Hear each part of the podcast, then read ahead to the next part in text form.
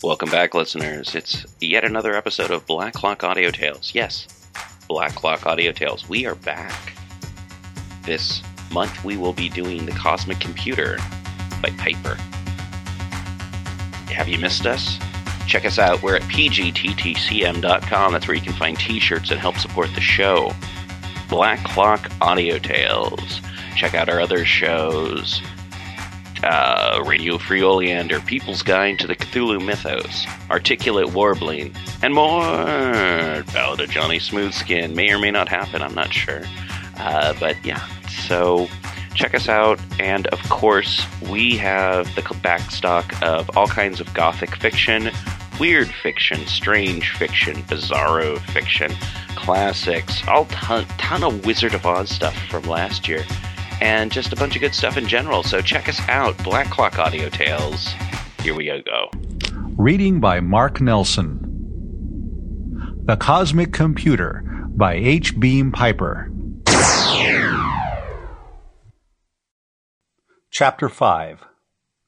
The meeting was at the Academy. When Khan and his father arrived, they found the central hall under the topside landing stage crowded. Kurt Fawzi and Professor Kelton had constituted themselves a reception committee. Franz Veltrin was in evidence with his audio-visual recorder, and Colonel Zareff was leaning on his silver-headed sword cane. Tom Brangwen in an unaccustomed best suit. Wade Lucas, among a group of merchants, arguing heatedly. Lorenzo Menardis, the distiller, and Lester Dawes, the banker, and Morgan Gatworth, the lawyer, talking to Judge Ledoux. About 4 times as many as had been in Fawzi's office the afternoon before.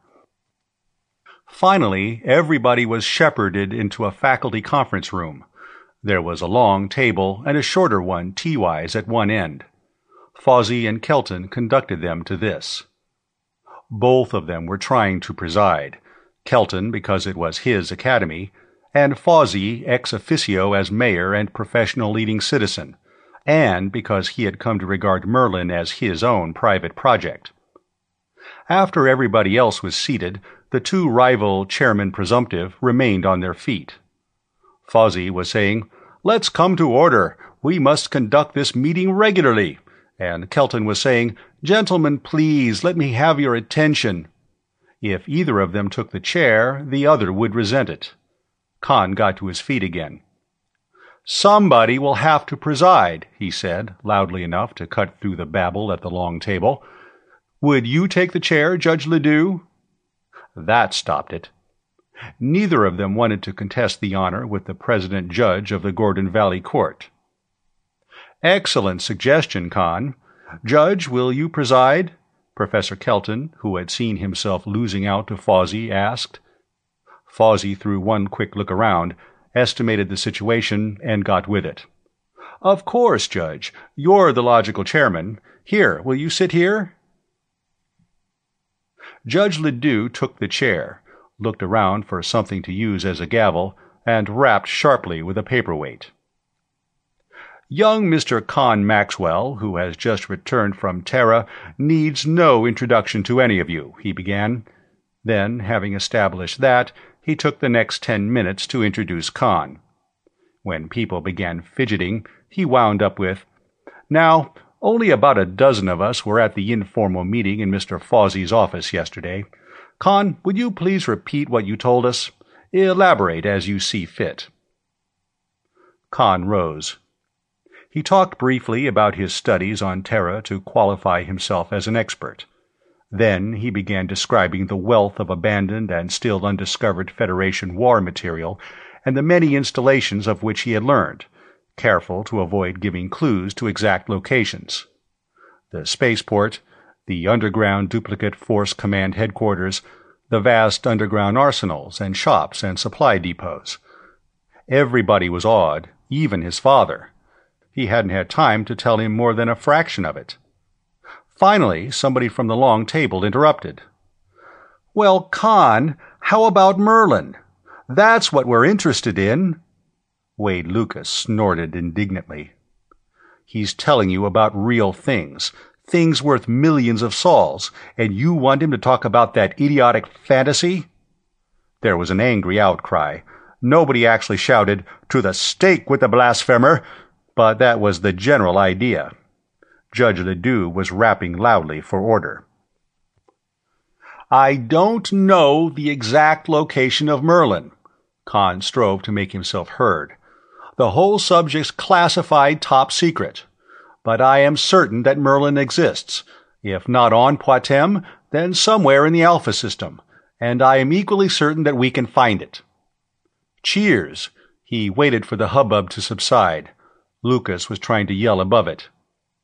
"You admit you couldn't learn anything about this so-called Merlin, but you're still certain it exists." "Why are you certain it doesn't?" "Why, the whole thing's absurdly fantastic." "Maybe it is to a layman like you.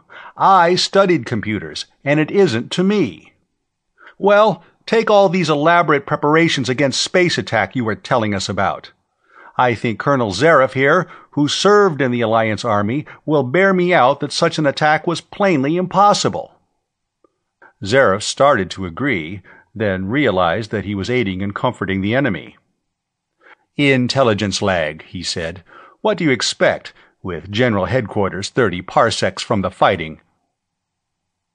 "Yes, a computer can only process the data that's been taped into it," Khan said. That was a point he wanted to ram home, as forcibly and as often as possible. "I suppose Merlin classified an Alliance attack on Poictesme as a low-order probability, but war is the province of chance. Clausewitz said that 1,000 years ago. Fox Travis wasn't the sort of commander to let himself get caught, even by a very low-order probability." "Well, how do you explain the absence, after 40 years, of any mention in any history of the war of Merlin? How do you get around that?" "I don't have to. How do you get around it?" "Huh?" Lucas was startled. "Yes.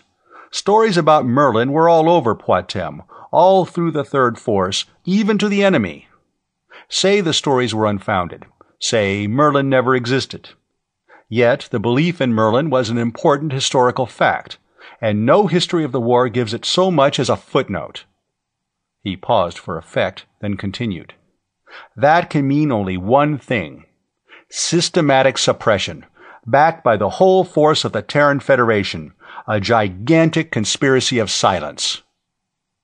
"Brother, if they swallowed that, I have it made. They'll swallow anything." They did. All but Lucas. He banged his fist on the table. "Now I've heard everything," he shouted in disgust. "Not quite everything, Doctor," Morgan Gatworth said. "You will hear one of these days that we have found Merlin." "Yes, that'll be the day." Lucas sprang to his feet, his chair toppling behind him. He shoved it aside with his foot. "I'm not going to argue with you. Con Maxwell gave you a 1,000-year-old quotation. I'll give you another, from Thomas Paine. "To argue with those who have renounced the use and authority of reason is as futile as to administer medicine to the dead." I'll add this. Con Maxwell knows better than this balderdash he's been spouting to you. I don't know what his racket is, and I'm not staying to find out. You will, though, to your regret. He turned and strode from the room. There was a moment's silence after the door slammed behind him. Too bad, Khan thought. He would have made a good friend. Now he was going to make a very nasty enemy. "Well, let's get to business," his father said. "We don't want to argue about the existence of Merlin. We know that. Let's discuss the question of finding it." "I still think it's somewhere off-planet," Lorenzo Menardes said. "The moons of Pantagruel." Evidently he'd read something, or seen an old film, about the moons of Pantagruel. "No, that's too far. They'd keep it where they could use it." "The old GHQ," Lester Dawes suggested. "Suppose it's down under that, like the place Rodney found under 10th Army." "I hope not," Gatworth said. "The planetary government took that over." "Well, wherever it is, finding it is going to be expensive," Rodney Maxwell said. "Now, to finance the search, I propose we use this information my son brought back from Terra. Dr. Lucas was right about one thing. That's worth millions of sols. Well, I propose also that we set up a company and get it chartered, a prospecting company, to operate under the Abandoned Property Act of 867. My son and I will contribute this information as our share in the capitalization of the company. The work of opening these Federation installations can go on concurrently with searching for Merlin, and profits can finance it. Silence for a moment, then a bedlam of cheering. "Well, let's get organized," Gatworth said. "What will we call this company?" A number of voices shouted suggestions. Rodney Maxwell managed to get recognition and partial silence. "It is of the first importance," he said, "that we keep our real objective, Merlin, as close a secret as possible. The planetary government would like to get hold of it.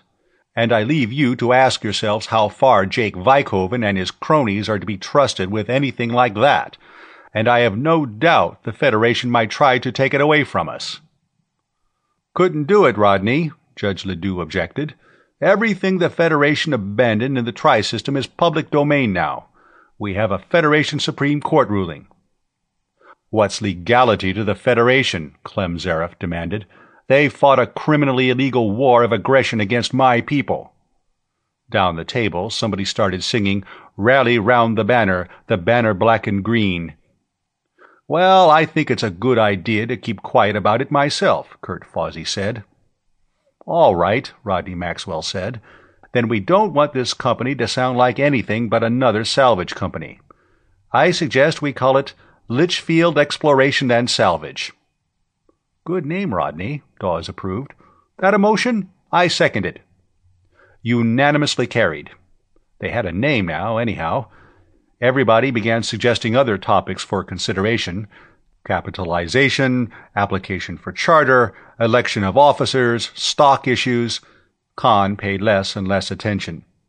Industrial finance and organization wasn't his subject either. His father was plunging happily into it as though he had been promoting companies all his life. Khan sat and doodled with his six-color pen, mostly spherical hyperspace ships. "We can't get all this cleared up now," Lester Dawes was protesting. "Your Honor, Mr. Chairman, I suggest that committees be appointed." More hassling. Everybody wanted to be on all the committees. Finally, they appointed enough committees to include everybody. "Well, that seems to be cleared up," Judge Ledoux said. "I suggest a meeting day after tomorrow evening. The committee should have everything set up, and we should be able to organize ourselves and elect permanent officers. Is there anything else to discuss, or do I hear a motion to adjourn?" Somebody thought they ought to have some idea of what the first operation would be. "You heard me mention a spaceport," Khan said. "I can tell you now that it's over on Barathrum, inside the crater of an extinct volcano. I think we ought to have a look at that, first of all. I know you seemed to think that yesterday, that Merlin is off-planet," Fawzi said. "I'm inclined to disagree, Khan. I think it's right here on Poictesme."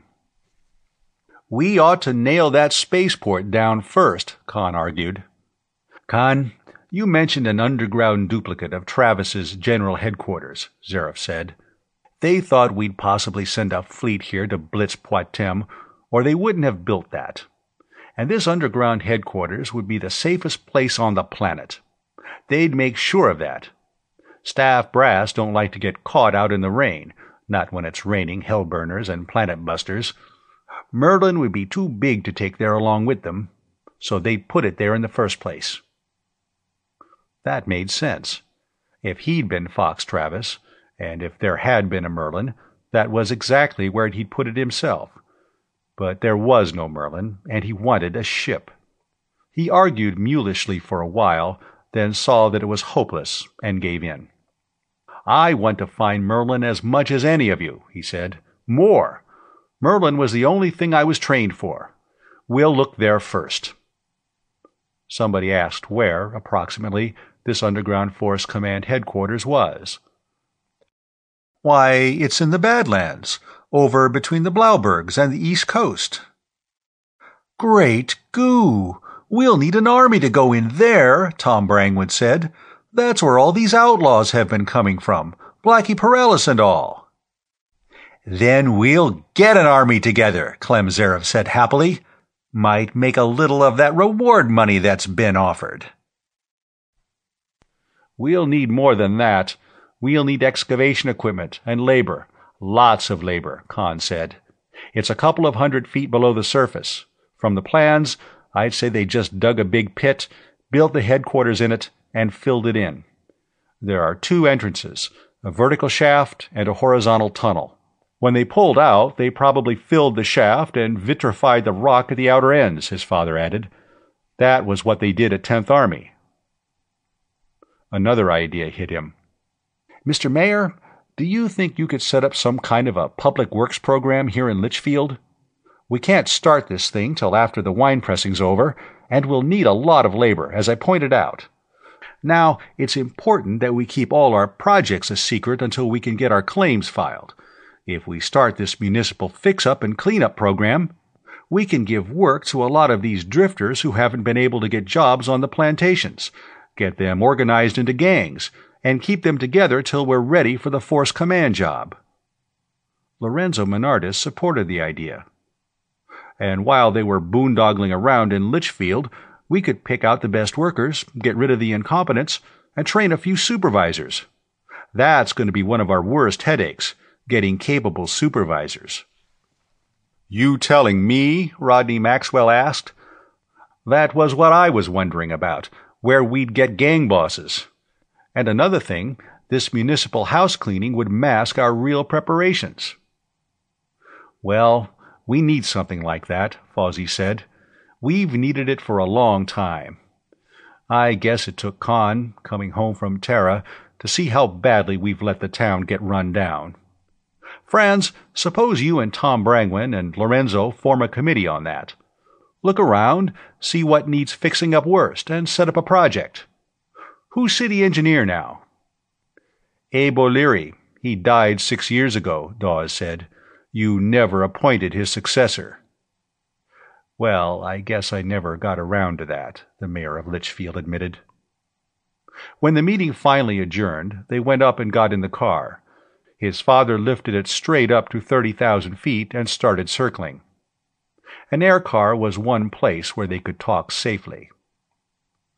Con, I was kind of worried down there. You were being a little too positive. You know you're only 23. As long as you agree with those people, you're a brilliant young man. You start getting ideas of your own, and you're just a half-baked kid. You let the older and wiser heads run things. You can't begin to hope to foul things up the way they can. Look at all the experience they've had. But we've got to have a ship. Everything depends on that. I know it does. We'll get a ship. Let Kurt Fawzi and Clem Zarev and the rest of them have this duplicate force command thing first, though. Keep them happy.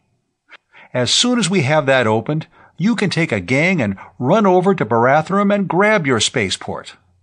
Wait till they find out that Merlin isn't at force command duplicate. Then you can convince them that it's really on Koshchei. Chapter 6. The car Rodney Maxwell got out of the hangar the next morning wasn't the one he and Khan had gone to the meeting in. It was the one he had flown in from 10th Army HQ at noon of the previous day.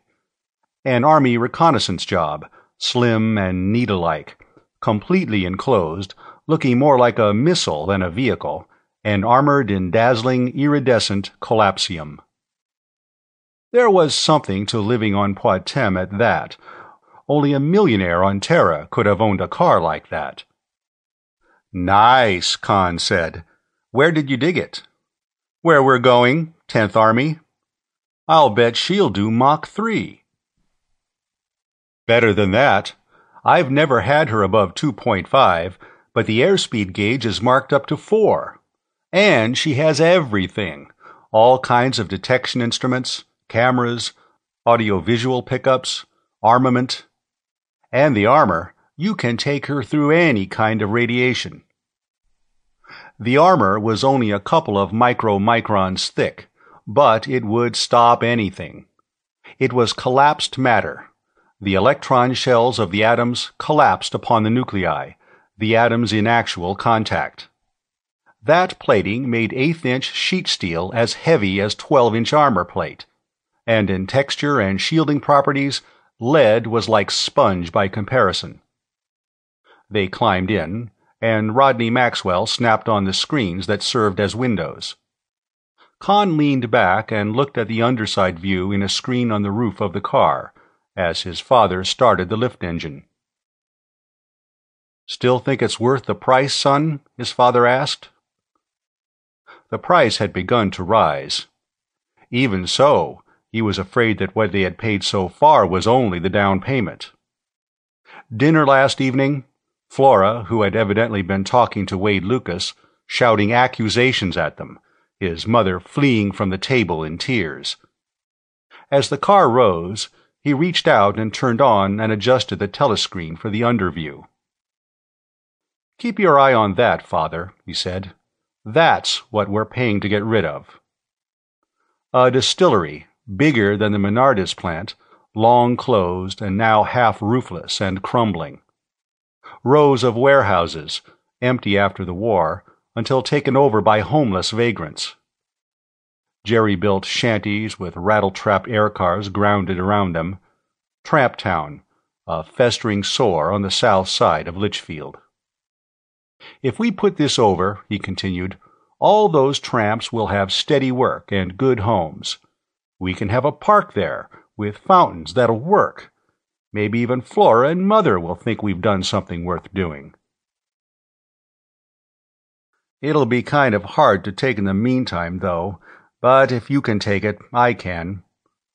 Rodney Maxwell turned off the underside teleview screen and put on the forward one. "See that little pink spot over there? Sunrise on the east side of Snagtooth. 10th Army's just behind it. Now let's see if this airspeed gauge is telling the truth or just bragging." Sudden acceleration pushed them back in their seats. The calibrations on the gauge rose swiftly. The pink-lighted peak grew swiftly in the teleview screen. The gauge hadn't been bragging, it had been understating. The car had more speed than the instrument could register. 2.5 minutes from Litchfield, they were decelerating and swinging slowly around Snagtooth, looking down on a tilted plateau that ended on the western side in a sheer drop of almost 1,000 feet.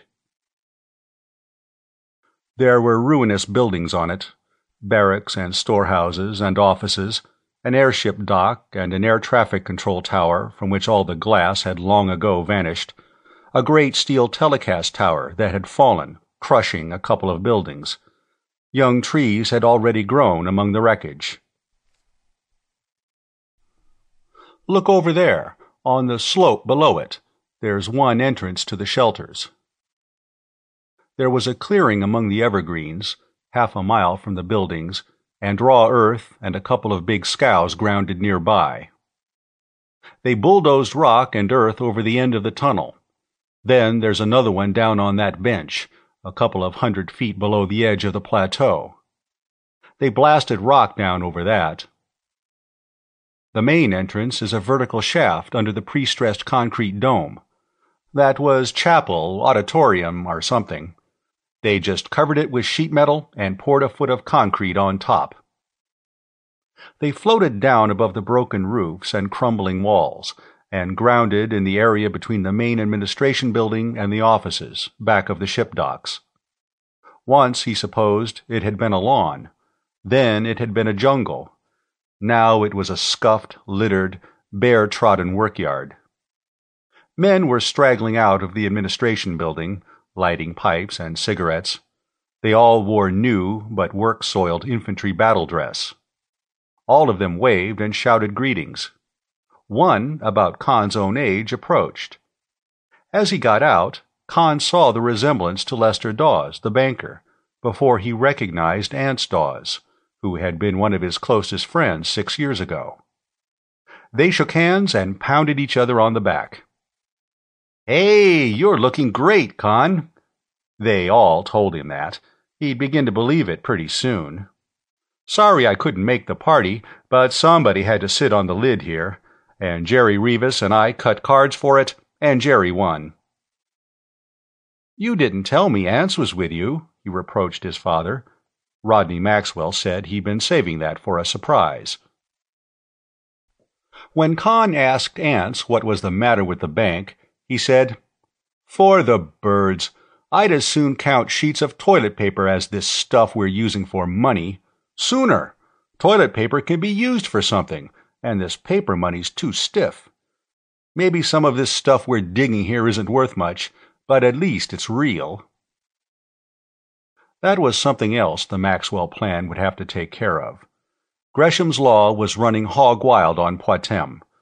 A planetary government sol was worth about 10 centisols, Federation, and aside from deposit boxes, woolen socks under the mattress, and tin cans buried in the corner of the cellar, Federation currency was non-existent. "Had breakfast yet?" Rodney Maxwell asked. "Oh, hours ago. I was out and shot another spike nose. It's hanging up back of the kitchen, waiting for the cook to skin it and cut it up." He grinned at Con. "You don't get this kind of hunting in a bank, either." "Jerry still inside? I want to see him. Suppose you take Con around and show him the sights. And don't worry about him bumping you out of a job. Worry about the 6 or 8 extra jobs you'll have to do besides your own from now on." Con and Ance crossed the yard and entered one of the office buildings through a big breach in the wall. Ance said, "I did that myself, 90mm tank gun. When we want a wall out of the way, we get it out of the way." Inside were a lot of lifters and skids and power shovels and things. Laborers were assembling for work assignments. Most of them had been with his father 6 years ago, and he knew them. They hadn't done any growing up in the meantime. They climbed into an airjeep and floated out over the edge of the plateau, letting down past the sheer cliff to where the lower lateral shaft had been opened. A great deal of rock had been shoveled and bulldozed away to expose it. It was 20 feet high and 40 wide. Ants simply steered the jeep inside and up the tunnel. There were occasional lights on at the ceiling. Ants said they were all powered from their own nuclear electric conversion units. "We don't have the central power on here. There's a big mass energy converter, but we're tearing it down to ship out." That was something they could get a good price for, maybe even 1/10 of what it was worth. At least they wouldn't have to sell it by the ton. The tunnel ended in an enormous room a couple of 100 feet square and 50 high. There was a wide aisle up the middle. On either side, contragravity equipment was massed. Tanks with long 90mm guns, combat cars, small airboats, rank on rank of air cavalry single mounts, egg-shaped things just big enough for a man to sit in, with quadruple machine guns in front and flame jets behind. Ambulances armored against radiation, decontamination units, mobile workshops, mobile kitchens, troop carriers, jeeps, staff cars, power shovels, manipulators, lifters, all waiting for 40 years to swarm out as soon as the bombs that never came stopped falling. They floated the jeep along hallways beyond and got down to look into rooms. Work was already going on in the power plant.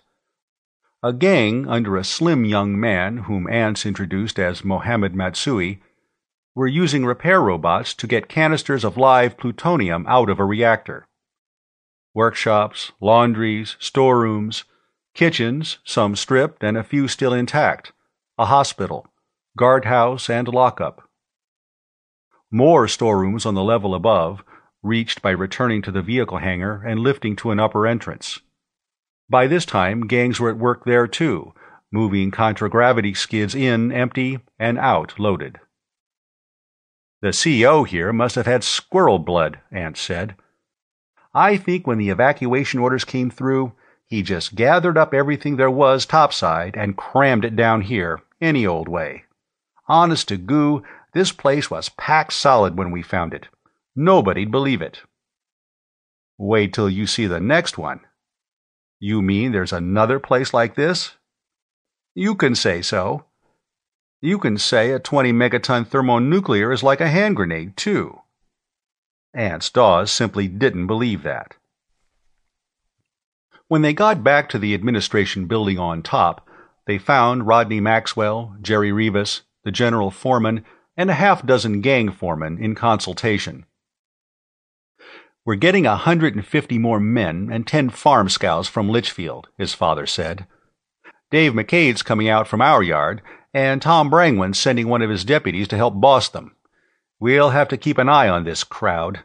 They're all tramp town hoodlums. That's the best we could get. We're going to have to get this place cleaned out in a hurry. We only have about 2 weeks till the wine pressing's over, and then we want to start the next operation. Con, did you see all that engineering equipment down on the bottom level?" "Yes. I think we ought to leave a lot of that here, the shovels and bulldozers and manipulators and so forth.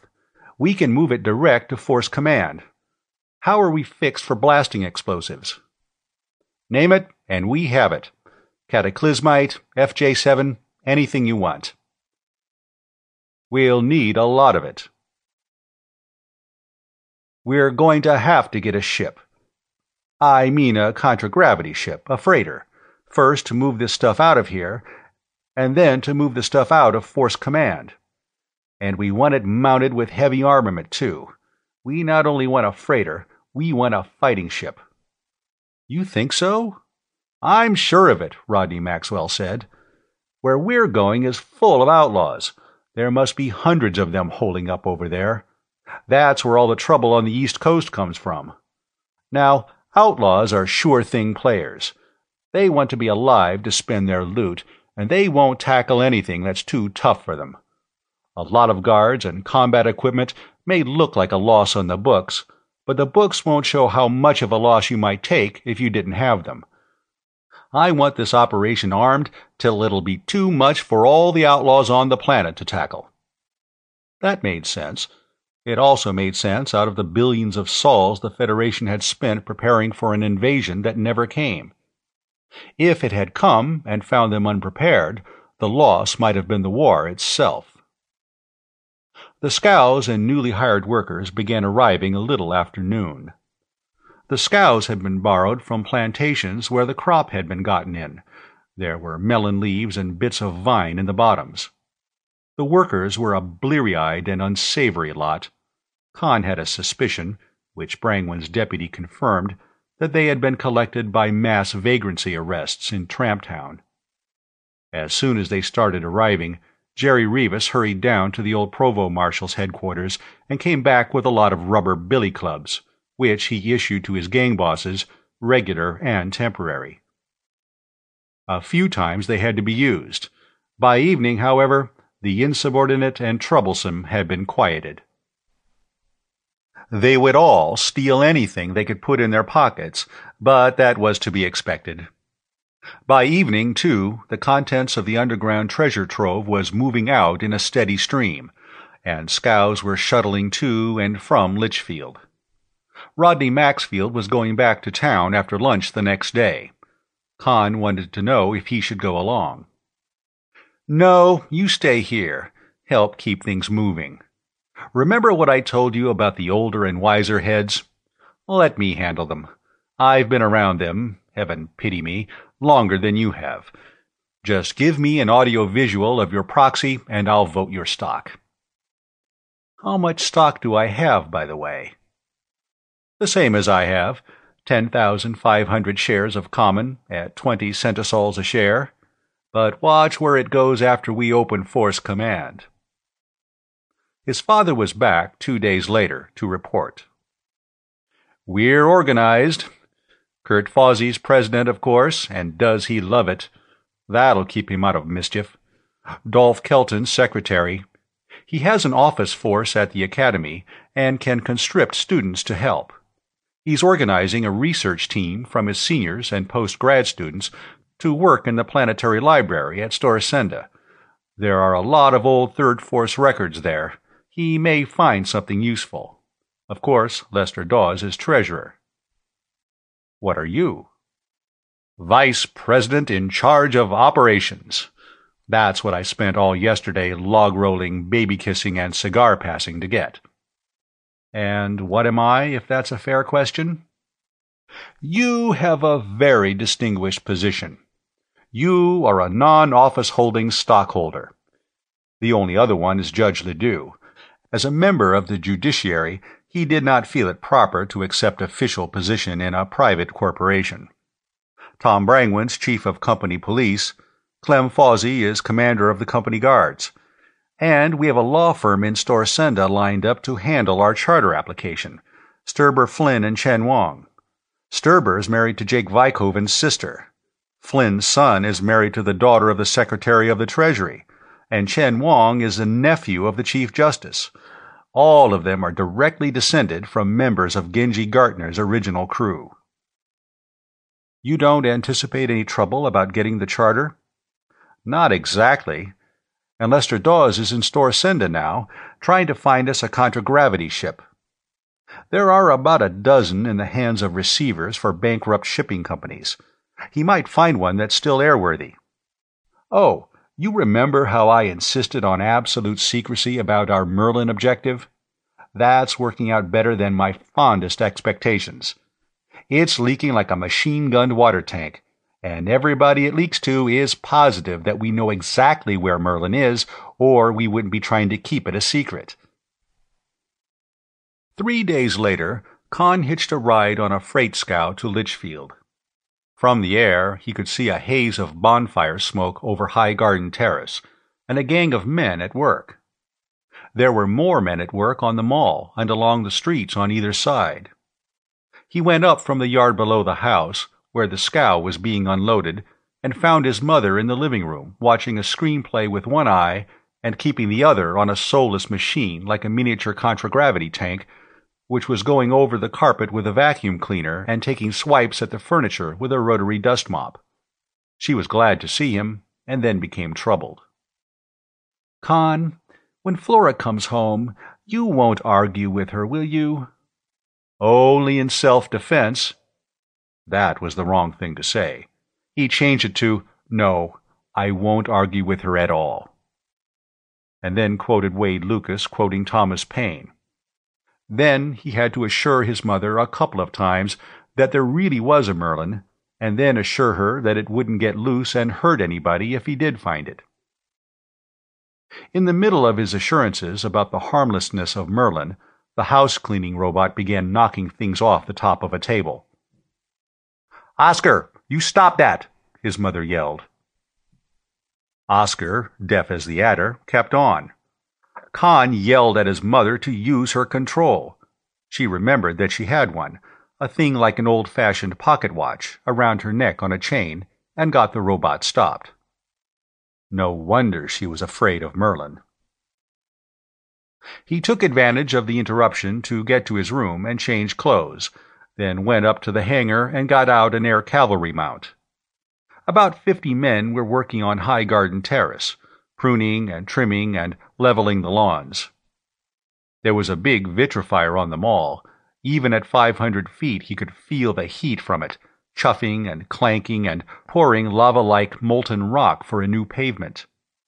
And all the nymphs and satyrs and dryads and fauns and centaurs had had their pedestals rebuilt and were sandblasted clean.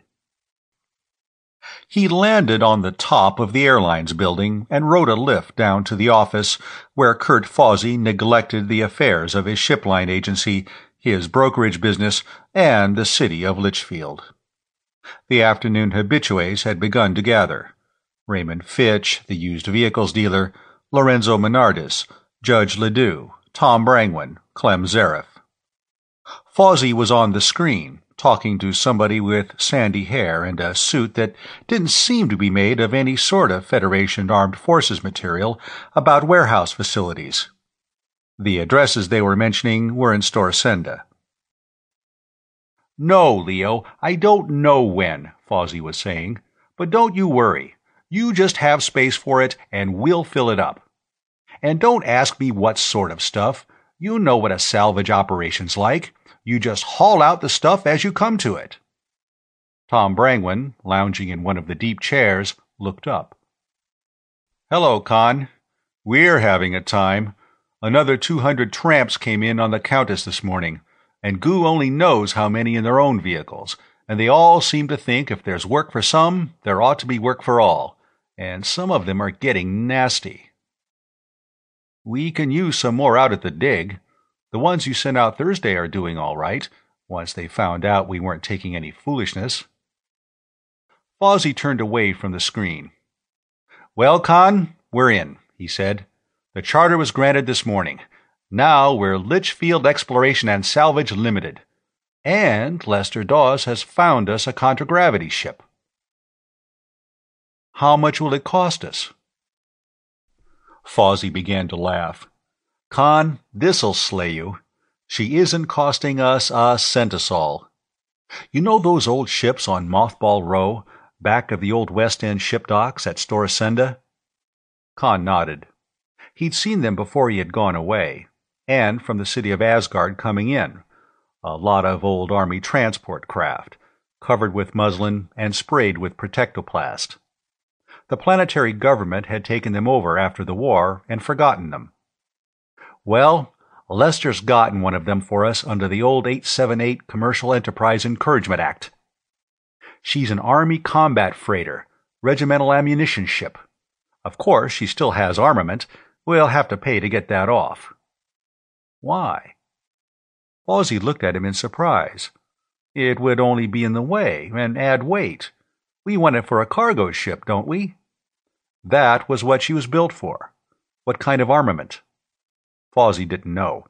Clem Zareff did. 415mm rifles, 2-4 and 2 aft, a pair of lift-and-drive missile launchers amidships, and a secondary gun battery of 70mm and 50mm autocannon. I know the class. We captured a few of them. Good ships." Fawzi was horrified. "Why, that's more firepower than the whole air patrol. Look, the government won't like our having anything like that." "They're giving her to us, aren't they?" Menardis asked. "Gehenna with what the government likes," the old rebel swore. "If they'd put a few of those ships into commission, they could wipe out these outlaws, and a private company wouldn't need an armed ship." "May I use your screen, Kurt?" Khan asked. When Fawzi nodded, he punched out the combination of the operating office at 10th Army, and finally got his father on. He told him about the ship. "There's talk about tearing the armament out," he added. "Is that so now? Well, I'll call Lester Dawes before he can get started on it. I think I'll go into Storisenda tomorrow and see the ship for myself. See what I can do about ammunition for those guns, too."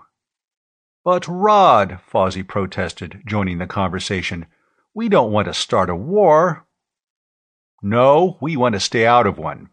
You don't do that by disarming. We're taking that ship down into the Badlands, remember?" Rodney Maxwell said. "Ever hear the name Blackie Paralis?" Fawzi had. He stopped arguing about armament. Instead, he began worrying about how much the civic cleanup campaign was costing Litchfield. "You think we really need that, Rod?" "Of course we do. You'd be surprised how much labor we're going to need, and how hard up we're going to be for capable supervisors. This thing's a training program, Kurt, and we'll need every man we train on it." "But it's costing like Niflheim, Rod. We're going to bankrupt the city." "Worse than it is now, you mean? Oh, don't worry, Kurt. As soon as we find Merlin, everything will be all right."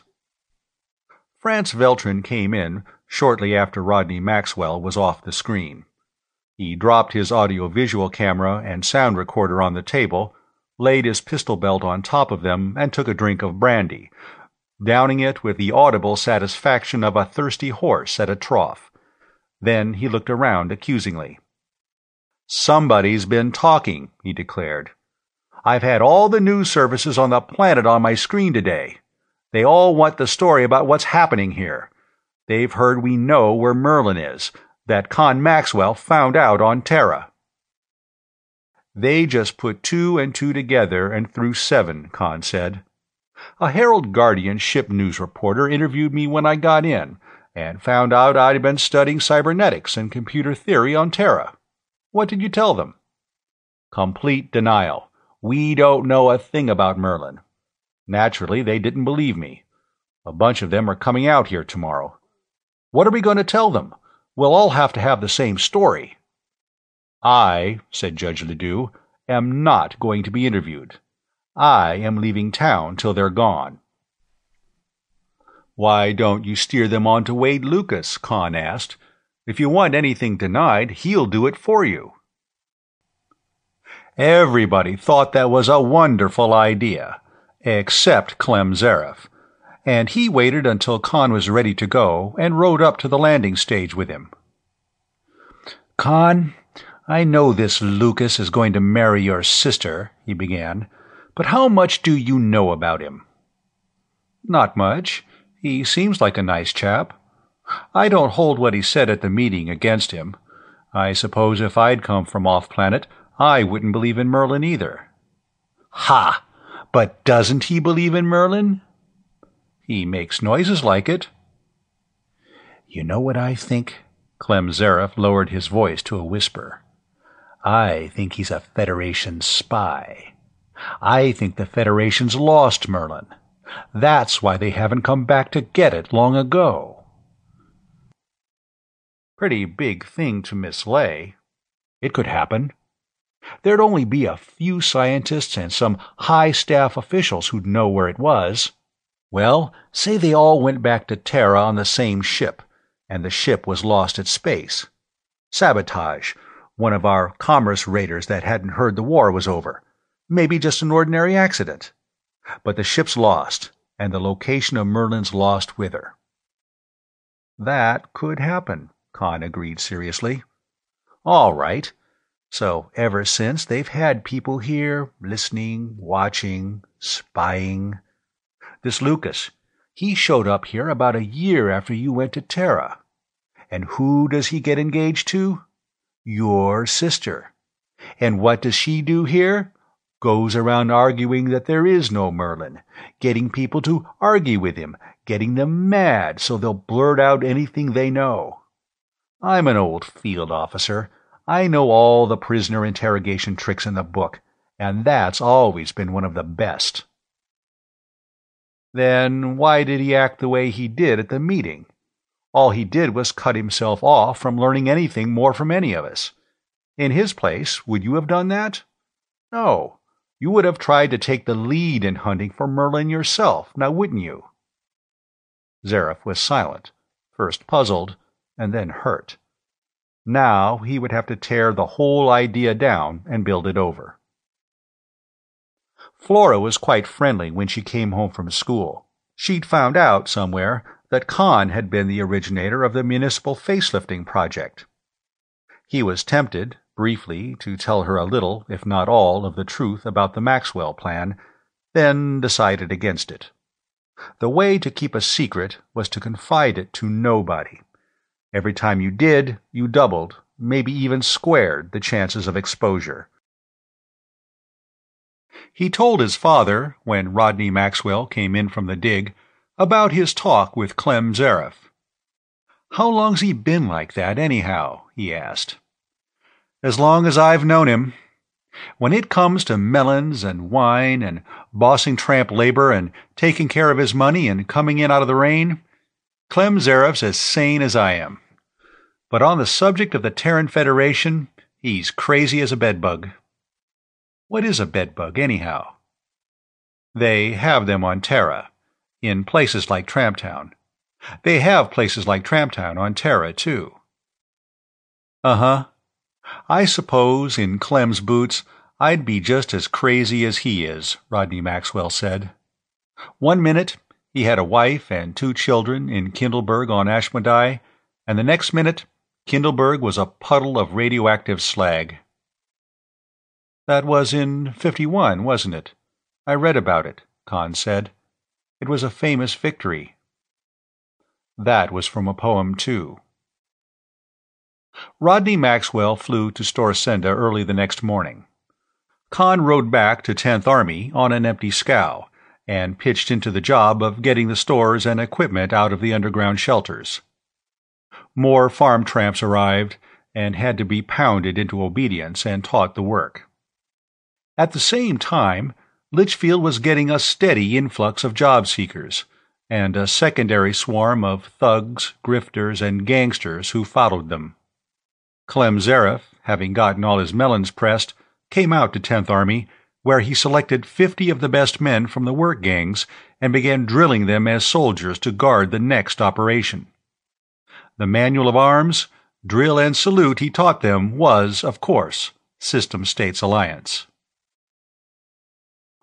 A week later, the ship arrived from Storisenda, 160 feet, 3,000 tons, small enough to be berthed inside a hyperspace transport, and fast enough to get a load of ammunition to troops at the front, unload, and get out again before the enemy could zero in on her, and armed to fight off any Army Air Force combat craft. The delay had been in recruiting officers and crew. The captain and chief engineer were out-of-work shipline officers. The gunner was a former Federation artillery officer, and the crew looked more like pirates than most pirates did. They christened her the Lester Dawes, because Dawes had secured her and because the name began with the initials of Litchfield Exploration and Salvage. From then on, it was a race to see whether the 10th Army attack shelters would be empty before the wine was all pressed, or vice versa. End of Chapter 6.